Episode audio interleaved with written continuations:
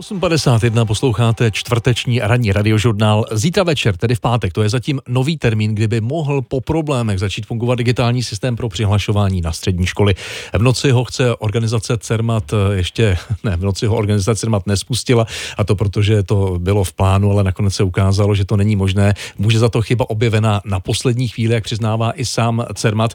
Víc o tom teď Anna Horáčková z domácí redakce. Dobré ráno. Hezké ráno. Ta chyba souvisí s nahráváním příloh do systému. Vývojáři večer zjistili, že to nefunguje správně, už to sice napravili, chybu opravili, ale nechtějí systém spustit dřív, než projde podobnými zátěžovými testy, jako v to úterý. Podotýkám, že tehdy bylo prý všechno v pořádku a fungovalo bez problému. Ana Horáčková s námi zůstane ještě ve studiu a my se teď vydáme na Benešovsko, na to, že se systém ode dneška spustí podle plánu, spoléhali v základní škole v Chotýšanech. Je tam taky reportérka radiožurnálu Věra Hajková. Dobré ráno, Věro.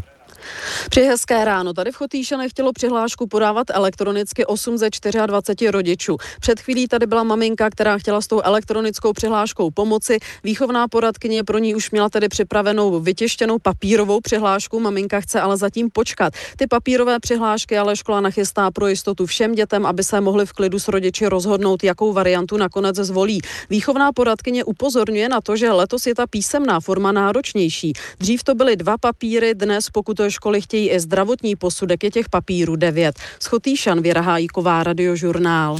No a teď pojďme zpátky do studia Kaně Horáčkové. Kdy tedy začne ten systém fungovat? Nemůžu teďka odhadovat, nemůžeme, nemůžeme to vědět přesně, protože všechno záleží na tom, jak rychle se povede zařídit a taky provést ty nové zátěžové testy přihlašovacího systému DIPSy. CERMAT ještě dokonce ani neví, kdo je bude dělat a teprve zjistí, kdy vlastně půjdou udělat. Ale odhad CERMATu je, že zítra večer by se rodiče se svými dětmi už opravdu mohli dostat do systému. A ředitel CERMATu Miroslav Krejčí prosí o trpělivost. Prosím všechny, ať prostě počkají do víkendu a o víkendu už to bude normálně fungovat a budou moci podat klasicky elektronickou i hybridní přihlášku. Taky ministerstvo školství doporučuje vydržet a omlouvá se všem rodičům. Pořád je tu tedy možnost podat přihlášku klasicky, jako doteď, písemně. Ale pozor, pokud se rozhodnete tedy nečekat a podáte přihlášku touhle cestou, už pak neskoušejte i elektronický systém, až tedy začne fungovat a bude v provozu.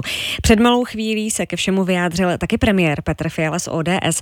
Řekl, že z celé té situace nemá radost, ale že by to nemělo mít vliv na průběh toho samotného přijímacího řízení.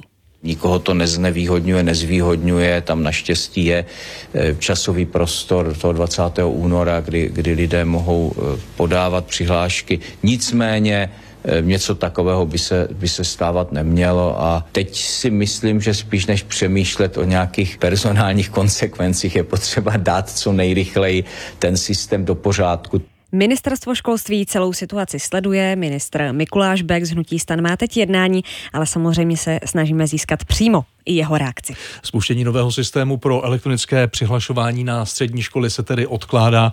Ten další předběžný termín je tedy zítra večer, zda to tak bude. Dozvíte se od nás. Aktuální souhrn na tohle téma Anna Horáčková. Díky a naslyšenou. Hezký den.